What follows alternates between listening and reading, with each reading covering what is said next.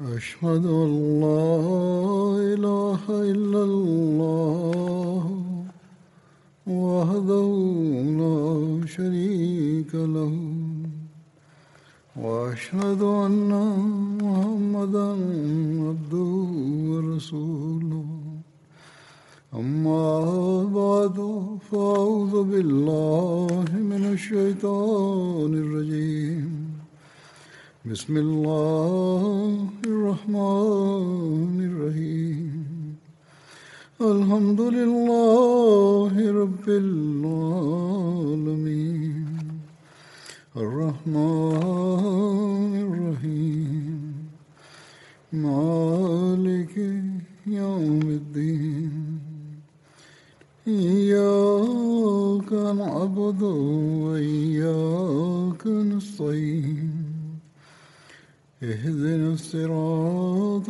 المستقيم صراط الذين أنعمت عليهم غير المغضوب عليهم ولا الضالين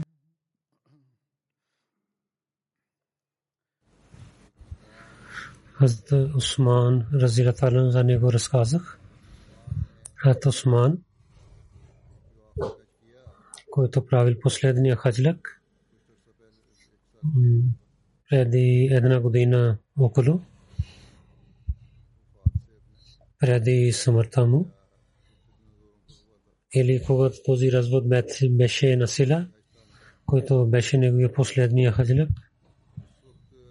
От това време онези хора, които измамници бяха, те започнали своята работа. И Хазрат Амир Муавия и знаел за тях. Се връщайки от хаджляка, муслима отказа. Хазрат Муавия също с Осман дойде в Мадина и живеейки там няколко дни, той се върнал и той се срещна с Осман и каза, че мисля, че развод увеличава. Ако позволявате, искам да казвам нещо. Осман каза да. Тогава той каза, първо аз съветвам, че вие да еляте с мен в Сирия, защото в Сирия има мир и няма развод. Да не стане така, че веднъж да развод има и няма да имаме някаква да пазим на вас. Осман говорил, че аз съм съсед на пророка Сарасрам и няма да изоставя това съседство. Дали съм убит и тялото ми ще режат на парче. И Мавия каза, второ съвете, че една армия да изпратя от Сирия да пази на вас. И тези хора няма да даде вреда на вас. Осман говори, нито аз толкова пари да харча на Бейтул Мал и не харесвам, че хората на Медина, имайки армия да имат вреда или проблеми. Тогава Мавия каза, третия съвет е, че по времето на последователите, ако няма Осман, че някой ще правят халиф. Да ги изпратите в различните държави. Осман отговори, че как ще стане това? Онези хора, на които пророк съм се събрал и аз да ги изпратя някъде друго място. Тогава Муавия започна да се плаче и каза, че тези начини, които представих да пазят, ако ви няма да приемете тези неща, тогава да вършите толкова, да зовете в хора, че ако ще има вреда на моя живот, тогава Муавия ще вземе отмъщение. Може би хората ще имат страх от това. Осман говорил, Муавия, каквото ще стане, ще стане. Аз няма да правя така, защото вие сте строг. Осман каза на Муавия, че си строг да не стане така, че вие да сте жесток с мусулманите. Това се плаче, че Муавия стана и каза, че аз мисля, че мои би то е последната среща, и излезе и каза на последователите, основанието на Ислама е на вас, Осман е сега стар и измамниците имат сила.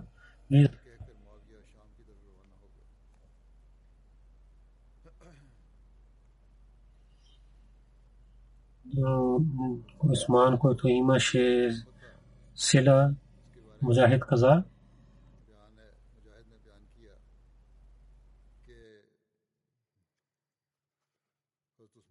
аз Осман разлятарен от дома си, каза на тези хора, измамниците от моя народ, да не убивайте на мен, защото аз съм вашия брат и имам владетел. И винаги опитвах да поправя нещата, дали бях на правилния път или греших. Да помнете, ако ще убивате на мен, тогава вие няма да се молите колективно и няма да се правите джихад колективно. И нито някой ще разпространява на вас нещата, когато тези хора отказаха. Той каза, аз ви казвам, кълне сте се в Бога, дали вие, когато на Умар и на Абубакър, вие сте бяхте на един и ден и вие не се молихте за халифа, както вие се молихте, така как другите се молиха. И вие искате да кажете, че Бог не е приел вашите молитви или мислите, че Бог не се не дава внимание на религията. Или искате да кажете, че аз взех хилафа с силата на Сабия и не съм взел със съвета на мусулманите. Или вие мислите, в началото на халифа, Бог не знаел тези неща за мен, за които той в последно време знаел. Няма да стане така. Бог е въсем знаещия. Когато тези хора не съгласиха, тогава той каза, че Бог ги брои и убива и на тях, и на да не остави на никой от тях. Муджахид каза, в този развод, който участвал, Бог убива на тях. Абу Лейла Кинди каза, аз гледах на Осман, когато той беше затворен в къщата, той гледайки от на стената гледа, че о, хора, да не бъдете на мен. Ако вие ще бъдете на мен, тогава колективно няма да се молите никога. И няма да се виждате с враговете като едно тяло. И вие ще имате толкова развод и разногласия. То е така каза, че вие ще имате кавки помежду си. Той сложил пръсти в пръсти и след това каза,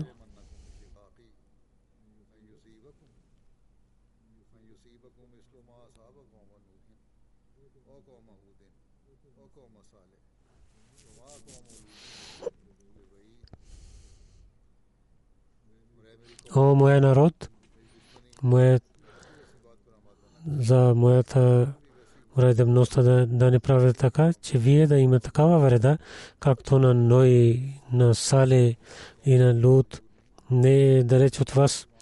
Ед Осман разилата ранху, Абдулла бин Салам изпрати едно съобщение.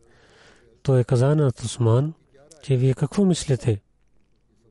Какво става тук? А Осман отговорил, да не воювате, да не воювате, защото то е по-хубаво за вас. Мохамед бин Сирин каза, че Хазрат бин Сабт Ансари каза на Осман, тези ансар са на вратата ви и казват, че ако вие харесвате, втори пъти не ми се готови да станем ансари на помощници на Бога. Осман каза, да не правите война. Ато Урера каза, в Йомуддар, отивайки на Осман каза, о мирил моминин, сега трябва да вземаме сабите в ръцете си. Той каза, че Абу Урера, дали ти харесваш? ти да убиваш на всички да хорай на мен. Той каза не. Това той каза, че където името на Бога, ако ще убиваш един човек, всичките ще бъдат убити. Зато Урера каза, аз се върнах у дома. Не участвах в войната. Първо разказах, той каза, че днес има време за война. Аз Абдулла бин Зубайр каза, аз в този ден казах на Усман, о Амирул Муминин, да воюваме с тези хора, защото Бог е позволил на вас да воювате с тях. Той каза, кълня се името на Бога, аз няма да воювам с тях. Тогава тези хора дойдоха в къщата, той имаше постия, от Усман на вратата си, каза, че Абдулла бин Зубайр трябва да пази. Той каза, който иска да подчинява на мен, той да подчинява на Абдулла бин Зубайр. Абдулла бин Зубайр каза, аз казах на Усман, о Амирул Муминин, наистина при вас в къщата има една група, които имат помощ от Бога и те са по-малко в брой. Да позволявате на мен аз да воювам с тези лицемери. И каза, че посветвам на теб по името на Бога, че никой човек заради мен да не налива от кръвта си или заради мен да воюва с другия, убива на някой друг. Преди Усман да стане мъченик, а муслим от Разилат Арану каза, така, каза, че бунтовниците имаха сила. На последния опит те изпратиха един човек, че при Усман, че той да отказва от хилафът. Мислиха, че ако той ще отказва от хилафът, тогава мусулманите няма да наказват на тези бунтовници.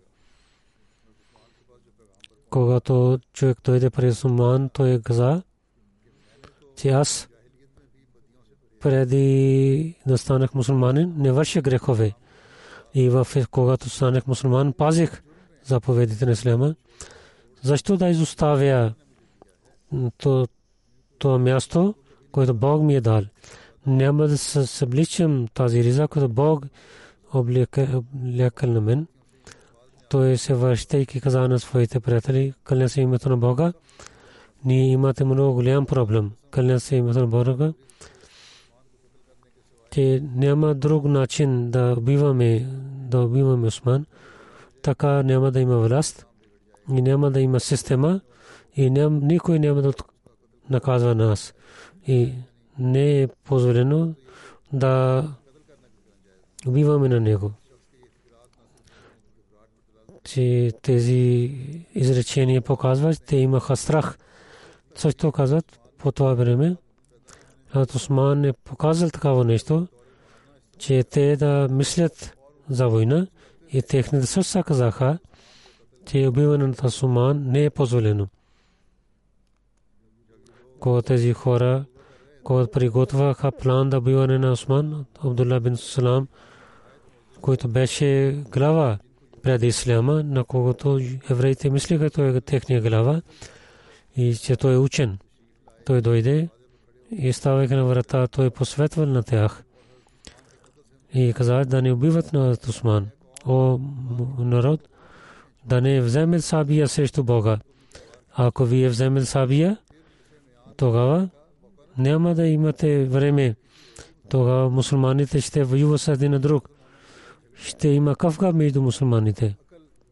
Имайте разум. Днес вие в Дудешрия дадоха наказание с камшик, но ако вие убивате на Усман, тогава ще сабия ще наказва на вас. И всичките хора ще бъдат убити. И в Медина, англите пазят на Медина. Ако вие ще убивате на него, тогава англите ще отиват от Медина. Този съвет те имаха полза толкова, Abdullah bin Salam, post следовател на Сърсалам и каза, че ти си о синът на Еврика, ти каква работа имаш с това? Те мислиха това, че Абдулла бин Салам беше синът на Еврика, но не помниха това, че той по ръката на пророк Сърсалам влязъл в Исляма и пророк Сърсалам много се радвал, когато той приел Исляма. И във всяко изпитание и болка той беше с пророка Сърсалам. И така те добреваха, те техният лидер, казвайки на Али на пророка Сърсалам, ставайки срещу Осман, Абдулла бин Саба, също беше синът на Еврим. Той беше еврин, само той казваше, той е мусулманин. Абдулла бин Салам, слушайки тези неща, отишъл там. Те мислеха, че много трудно от врата да влизаме. Там има хора, те са готови да воюват. Те решиха от съседите, се качвайки на стена, да убиват на мюсюлман. И така някои хора и от една стена отидоха в стаята, мюсюлман рецитираше Корана, от кога той ден и нощ само рецитираше Коран, се молеше или рецитираше Корана и нямаше друга работа.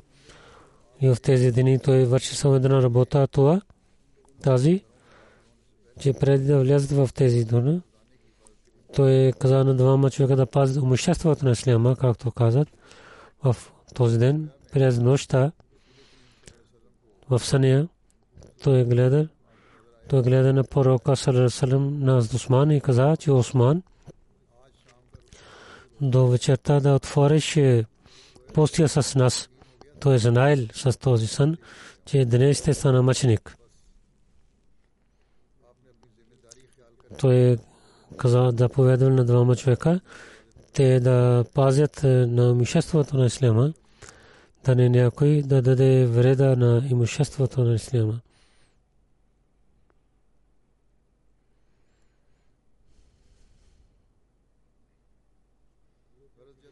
Когато тези хора влязоха в стая и гледаха, че Осман рецитирал Корана,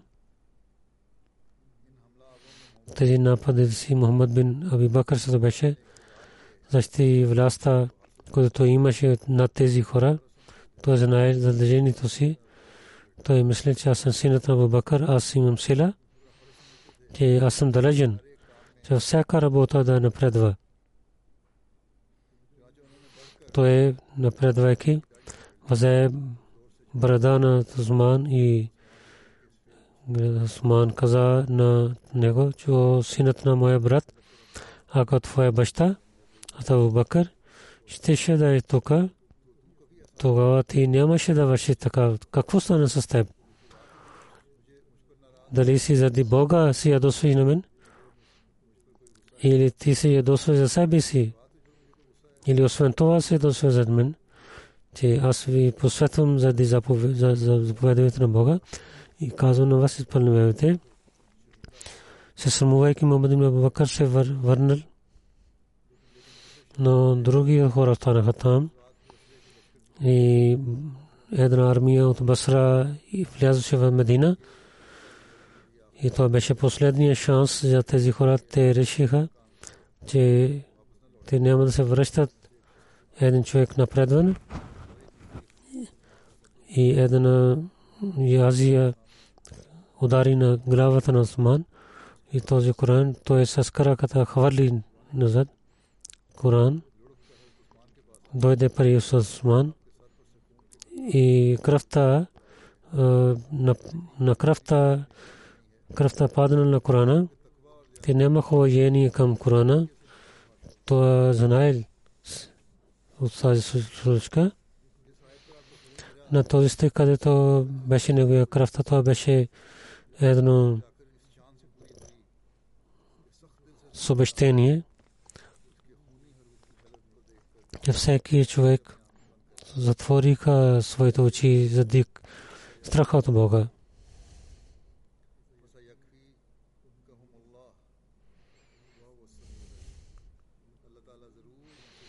И Бог ще вземе отмъщение от тях.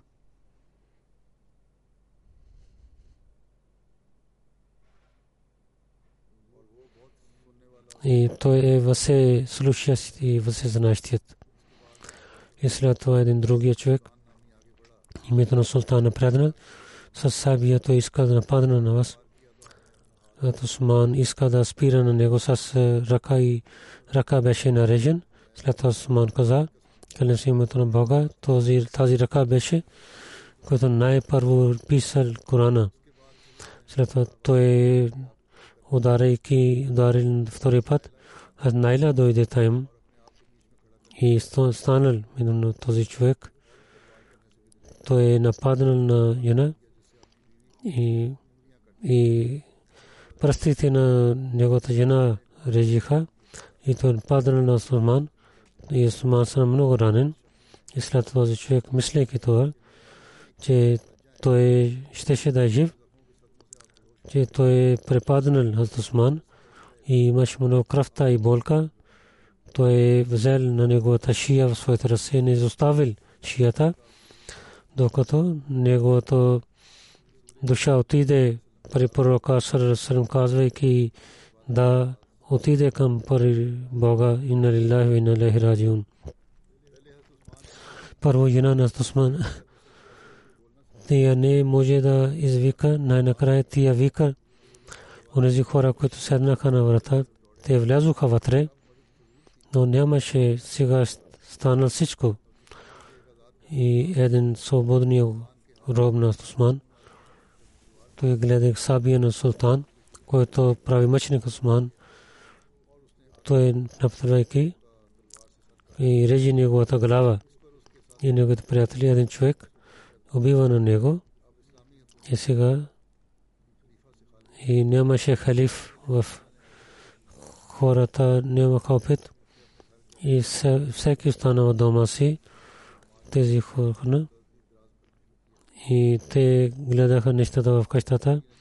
Юна на Осман иска да отиде оттам. Един човек много лоши думи каза за нея, за една добър човек, дали той е от различна религия, той не може да мисли тези неща. По такава време, когато най-съкъпосения последовател, неговия зет и глава на мусулманите и халиф, те убиваха на него. Те така позаха лошите думи, но те бяха толкова лоши хора, че те стяха да вършат много лоши неща. Те не станаха са добри начини, нито тяхната група беше добри хора. Абдулла бин Саба, неговите приятели, и слушаха неговите учения срещу исляма. Някои за социализъм и болшевизъм харесваха тези неща. Някои имаха наказания за дивър. Някои бяха роби. И те мислиха, те ще имат развитие. И те бяха много лоши хора. Ако те нямаха да вършат тези неща, тогава хора се очудват.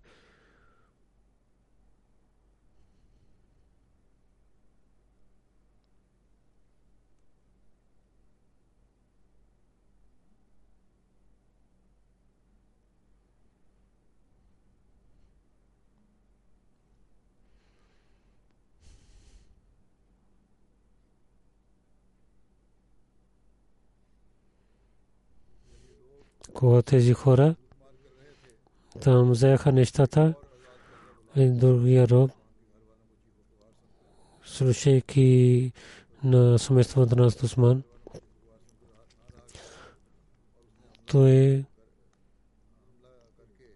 нападайки убива на онзи човек, той убива на първия роб, то тези хора също убиваха на него и взеха бюти от жените и така лязоха от къщата си под игравейки муслимот, разказвайки техните лошия работа, каза какво те вършиха.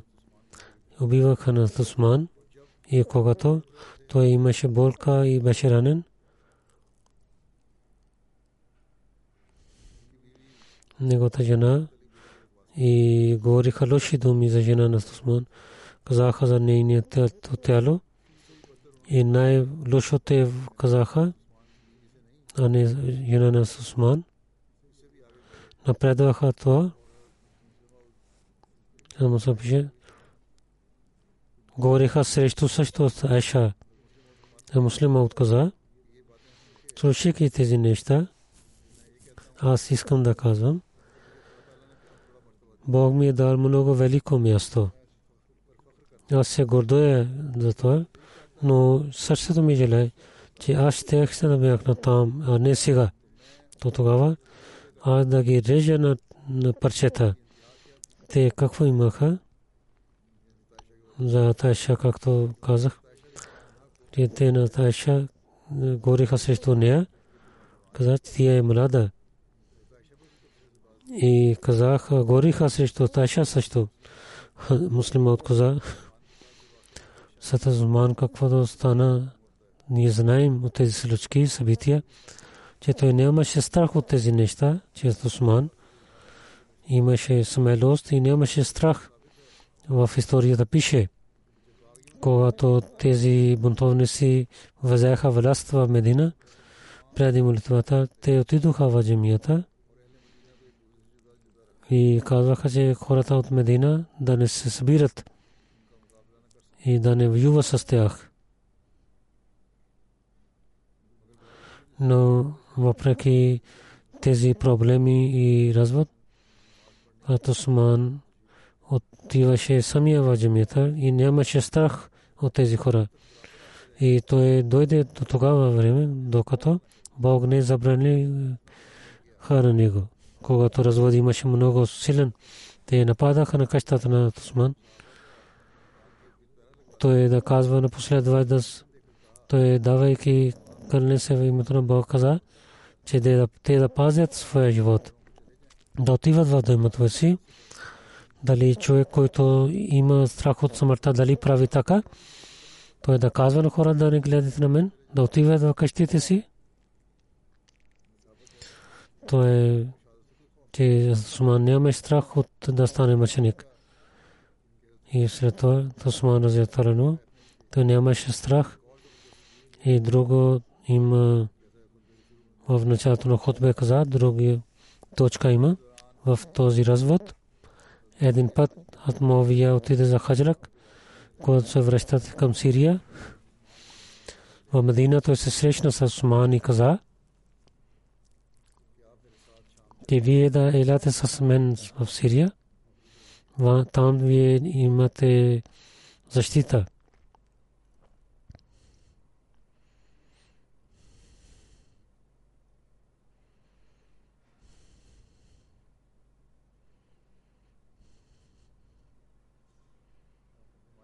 Той каза, че о Муавия, аз искам да бъда стана съседна пророка. Той каза, че аз една армия да изпрати от Сирия да пази нас. Усман каза, че имайки една армия, не искам да вземем халяб от мусулманите. Муавия каза, амирул муминин, хората ще биват на вас. Че може би те ще има война срещу вас. Усман каза, аз не гледам тези неща.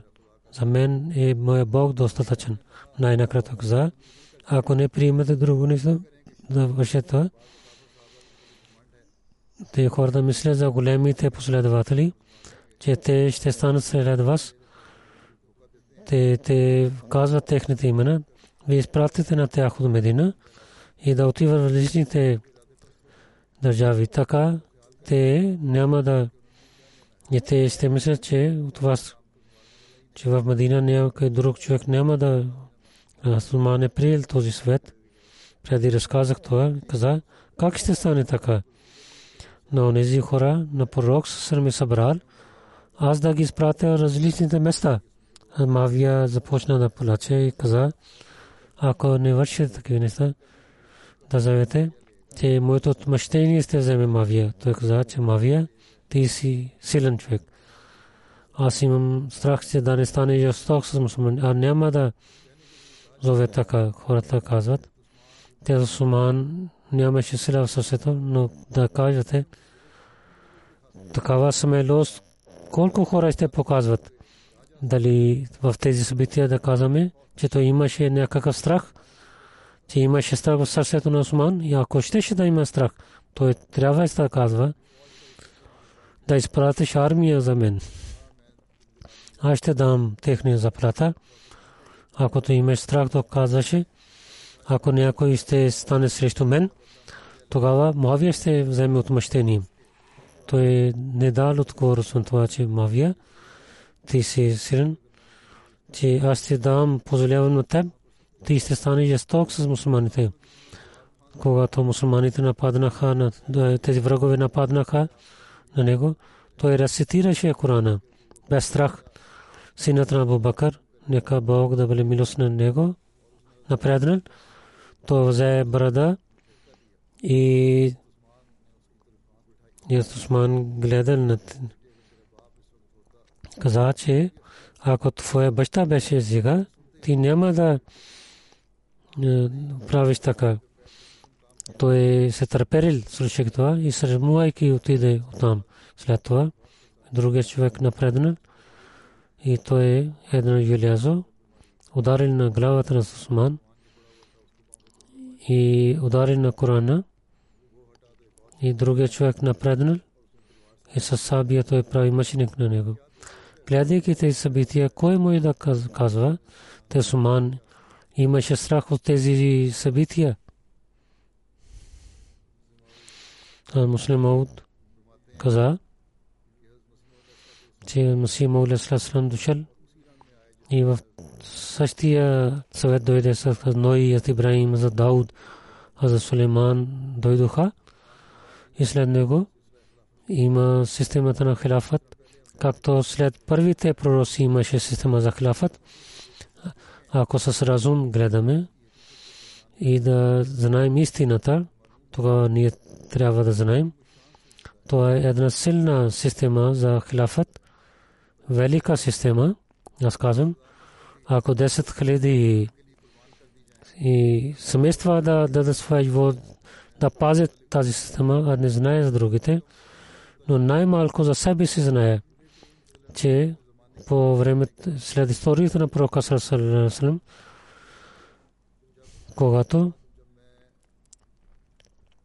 когато гледам тези проблеми на Осман и на друга страна гледам светлина и духовността, който пророк ﷺ дал на него, гледам, ако аз имам 10 хиляди потомства в света и се събирайки да бъдат убити, да пазя на Осман, аз мисля,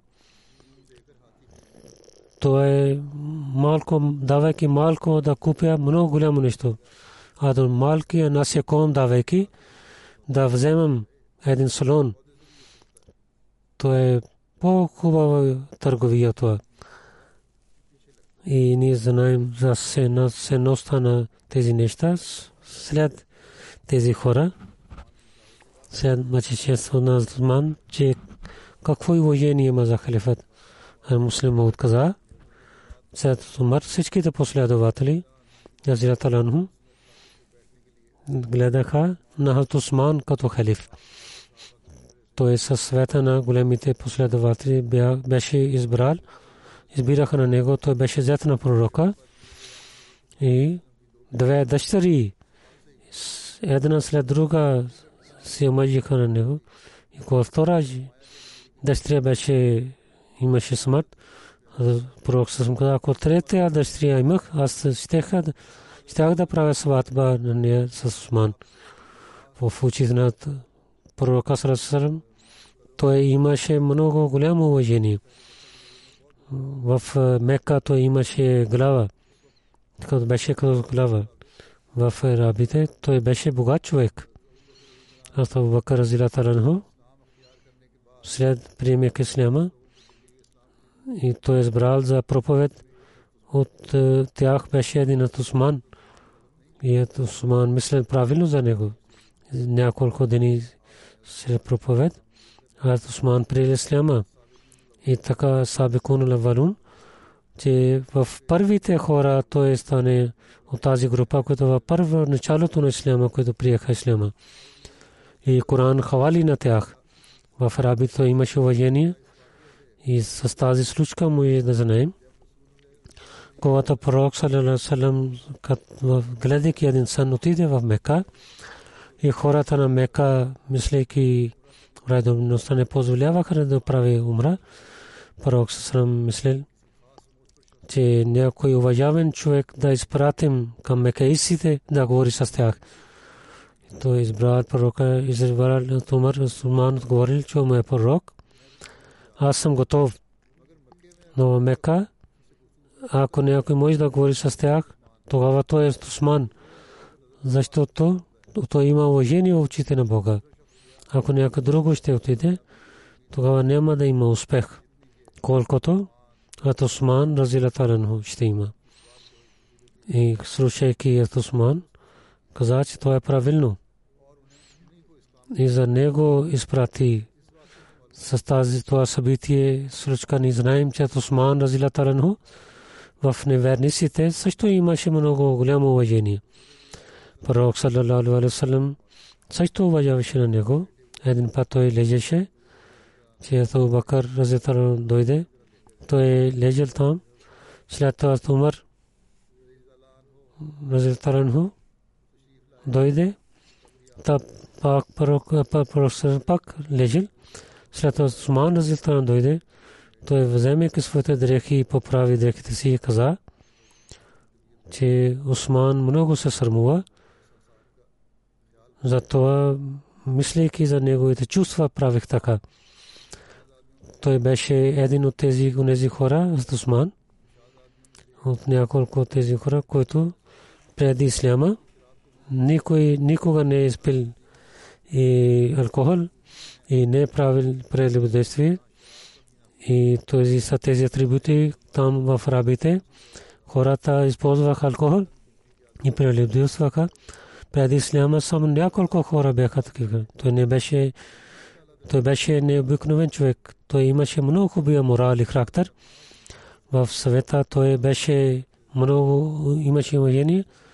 Пророк саллаллаху алейхи ва саллям много се радваше на него.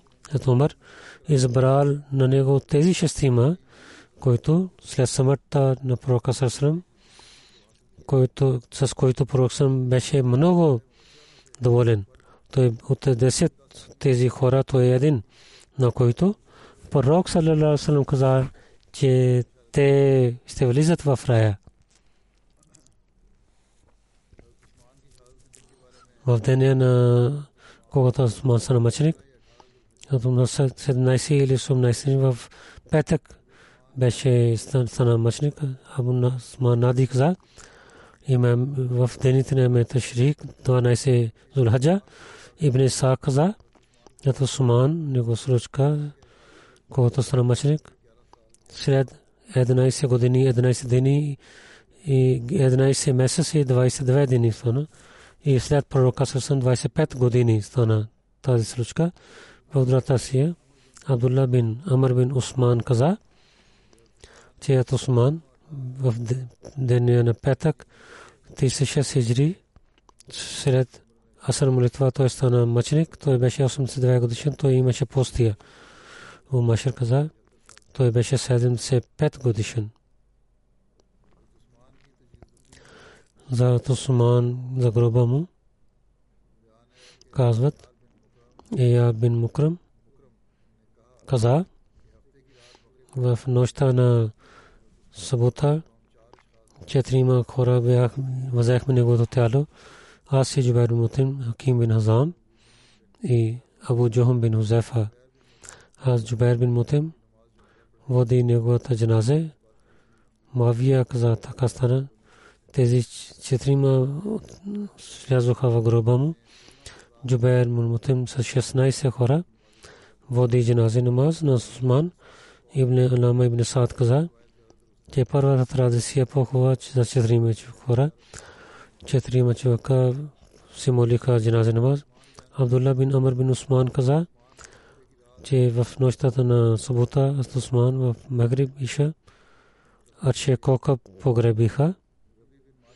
Раби бин Малик от баща си каза, че хората искаха, че да погребват своите хора в Хашри Гогоб. Хашри е малкия Малик. Кока беше името на един последовател. Негова градина беше. До Джанатул Баки беше едно място. От Усман бин Афан казваше, че един човек ще умира, който беше добър човек. Той ще там в Шбекокъп ще бъде, но хората ще починяват него. Малик бин Абу Марказа, че Усман беше първият човек, който беше погребен там. И за погребение на Усман една традиция има, че до 3 дни тези бунтовници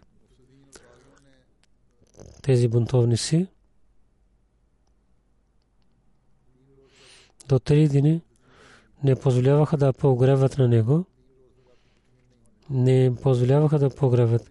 От Ахри Табри пише, Абу Башир Абди каза, че Усман телото му беше там за 3 дни. Не погребиха на него. Сред Заким бин Назам, Джубайр бин Мутам казаха на Али, говориха за погребението. Той да вземе позволение от негото семейство. Аз Али правил така. И те позволяха на Али, когато тези бунтовници слушаха това, те седнаха с камените и с джанази. Само няколко хора от семейството излязоха. Те искаха в едно място в Медина, където Ашри Кока беше. Евреите погребиха своите хора там, когато те хвърлиха камъни на Усман. Когато пристигна тази новина до Али, той съобщи на тези хора, че да не вършат такава нещо.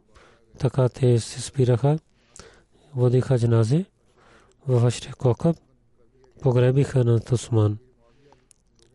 Амир Мавия имаше сила на хората, той заповядвал, че да нарушава стена. Този гроб беше влязъл в Джанатул Баки. Той заповядвал на хора, че те да погребят своите хора до около Усман. И това стана до Джанатул Баки, гробище до мусулманите. Това купейки това място, Усман влязъл това място в Джанатул Баки. Няколко неща ще разказвам в бъдещето. Има малко в следващия петъчен проповед. Днес има няколко невидими джанази, искам да ги разказвам. Първо, молви Мохамед Индрис Феров, Мобилег Сесра Еври Кост. 27-28 февруари в нощта и той почина и беше болен. Инна лилахи инна илайхи раджиун. В Еври Кост той беше от Еври Кост. В началото той отиде в Буркина Фасо. Той говореше много добър арабски. В 60 години той приели Ахмадия джамаат. 1983 година той отиде в Пакистан, където в Пакистан Джамия Ахмадия той завърши учението като мисионер. Отиде в Еври Кост, служил там. Гана и Буркина Фасо служейки. С 2007 година той пак отиде в Еври Кост. Той беше муси. За Пакистан той разказал, той има много интересна случка. Колкото пари той имаше, той взе билет и пристигайки Пакистан не каза на никой, нито на джамаат Еври Кост, нито в Пакистан никой. Когато пристигна, излиза от аеропорт, гледа, че един човек има, отиде при него. Този човек дойде при него и питал, че откъде си. Той не знаеше английски, не знаеше той говорил една арабски изречение. Той взе на него вавандия хал.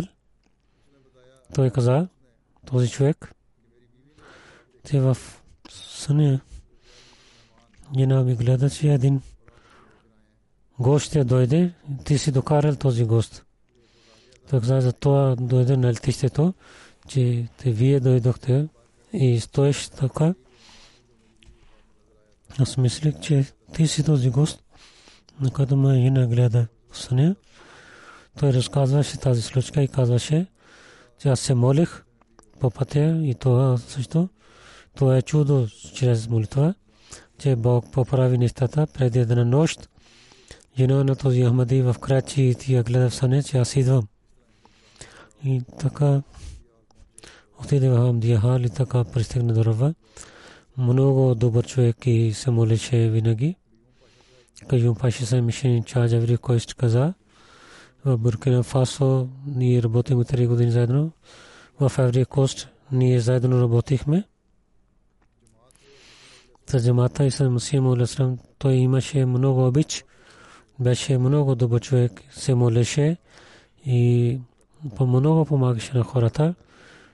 И учеше на децата и пазеше в семейството си. И служеше на религията винаги. Гостоприемлив беше.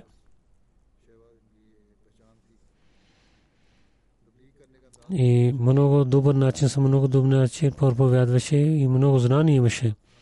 Хората харесваха на него. Където седеше за проповед, хората се събираха около него. Пазеше молитвите си, истински сънища гледаше. И много добър човек ме Садик Джалуса и Молам Еври Кост пише. Молви Идрис Феро. За джамата и за хилафът той обичаше. Винаги беше готов да жертва за джамата. В Еври Кост гледах, в Еври Кост никой не добър човек има от него, който обича на джамата. Когато питаха на него, че вие каква националност имате, то каза, нито съм Африка, нито съм евреин, нито от Европа, аз съм само Ахмади. Той беше първите Ахмади от Айвори Кост. Баса Сахиб Мубалиг Айвори Кост пише, винаги съветваше на хората да имате силна връзка с хилафът. Казваше, аз имах всички благодати чрез хилафът. Много знания имаше. Джуда, френски и урду. Той говореше с много добър начин. Имал калам имаше. С вахабите говореше с много добър начин. Един Ахмади. Бай Абдулла. Сан Педро така пише, че пристигна в Вахаби за джамия и там за разговор казаха, чрез Корана ще говорят от сутрин 8 часа до вечерта 6 часа. Много говориха, моли Сахиб, с такива начини говорили с хората, че те не дадоха отговор. И казаха, че Ахмади имаше победа в това. След това каза, че него той имаше библиотека в проповед. Той знаеше наизуст тези, дали на урду или на арабски, на френски език. И той веднага казваше тези аргументи. Се молеше, винаги се молеше и казваше на другите да се молят. Една дъщеря и 4 синове има. Нека Бог да даде възможност на тези неговите деца да имат с силна връзка система, както той желаеше, те да станат на система. Те нямат силна връзка с системата. Нека Бог да благослови. Нека Бог да прощава на него и да увеличава неговото място в рая. Друго, джаназа има госпожа има Найка Каре Сайба. جنہوں نے محمد علی قاسم میرم مشن شاہ یوگنڈا بیشے 22 فبروری تیا پوچھینا ان للہ و ان الیہ راجعون много учена жена беше, имаше много кураж. Каре Сахиб каза, че аз имам успех в съм мисионер и тя от Юганда, моята жена. Но тя имаше много силна преданост, когато се имахме сватба. Тя беше 19 годишна. Ти не знаеше да рецитира Корана. Ти имате сила за това. Тя учи да рецитира Корана и мисля се за Корана. И тя служи с различни начини на джамата. 2005 година Сададжина стана. Тя много проповядваше. Един-два пъти тя отиде в затвора. И в тя не грешила и хората имаха жестоки неща вършиха срещу нея. Тя беше един пример с кураж на неахмедите.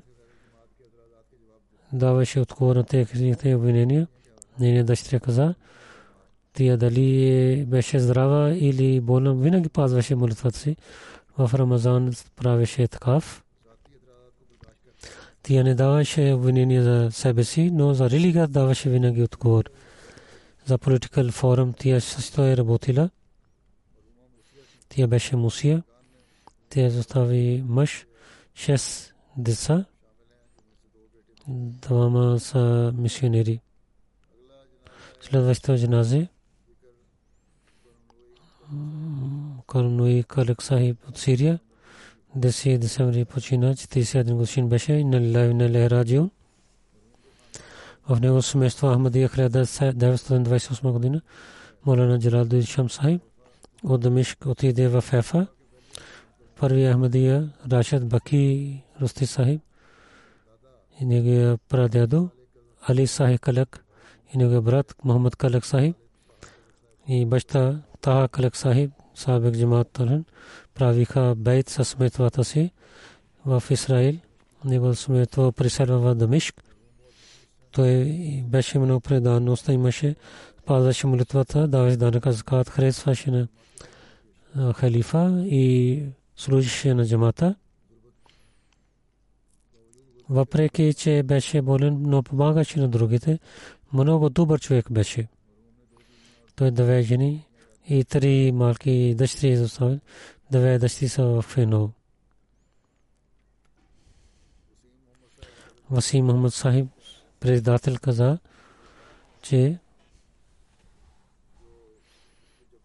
когато казахме на него, особено, той докарваше на ранените в болница и той работеше без да има страх. Така хората на Амла комисията пътуваха с него. Когато казвахме, веднага идваше и много усмихнат човек беше и от сърцето вършеше нещата. Данъка закат даваше на време. Последната година той даваше много повече пари, помагаше на ахмедите.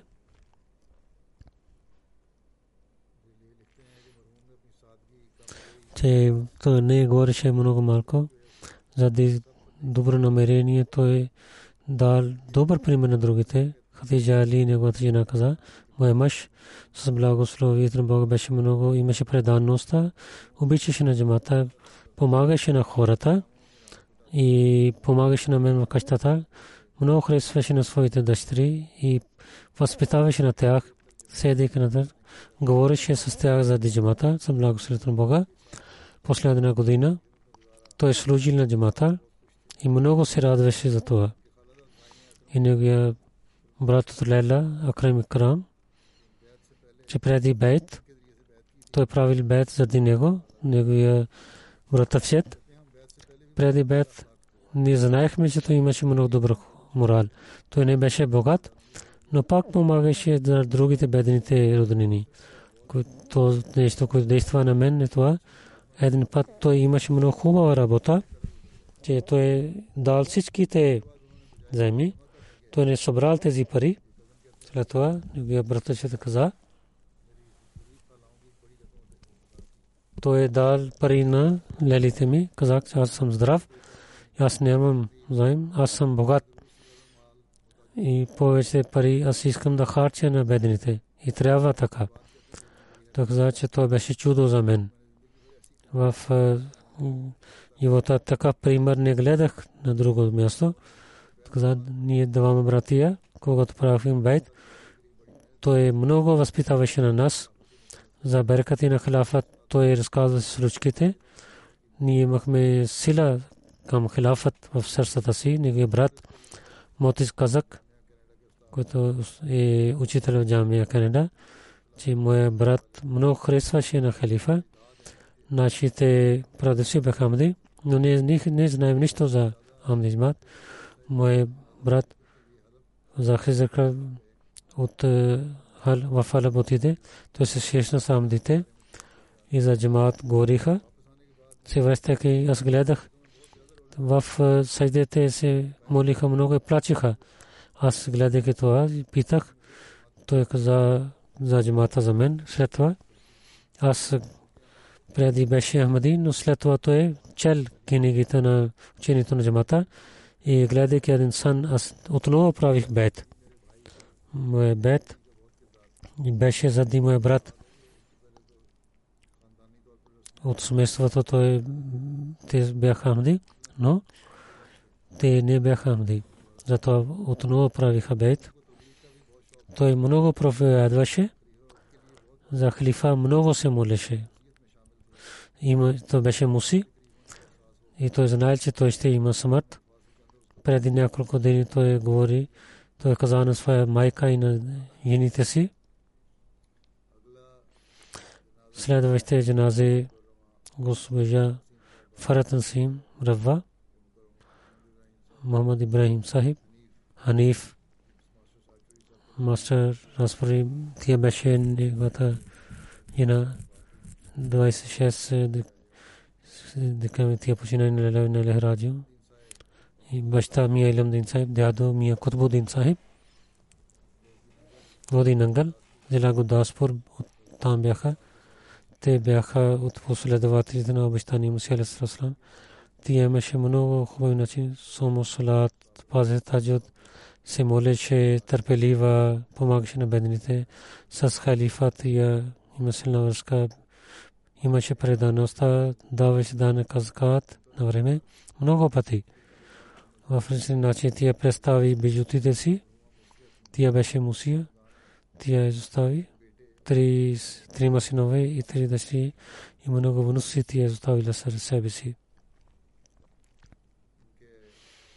Ние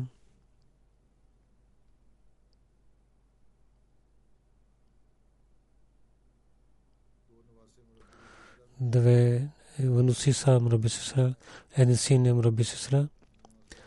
Нека Бог да прощава на нея, на всичките тези почини да прощава на всичките и да улечава техните места в рая.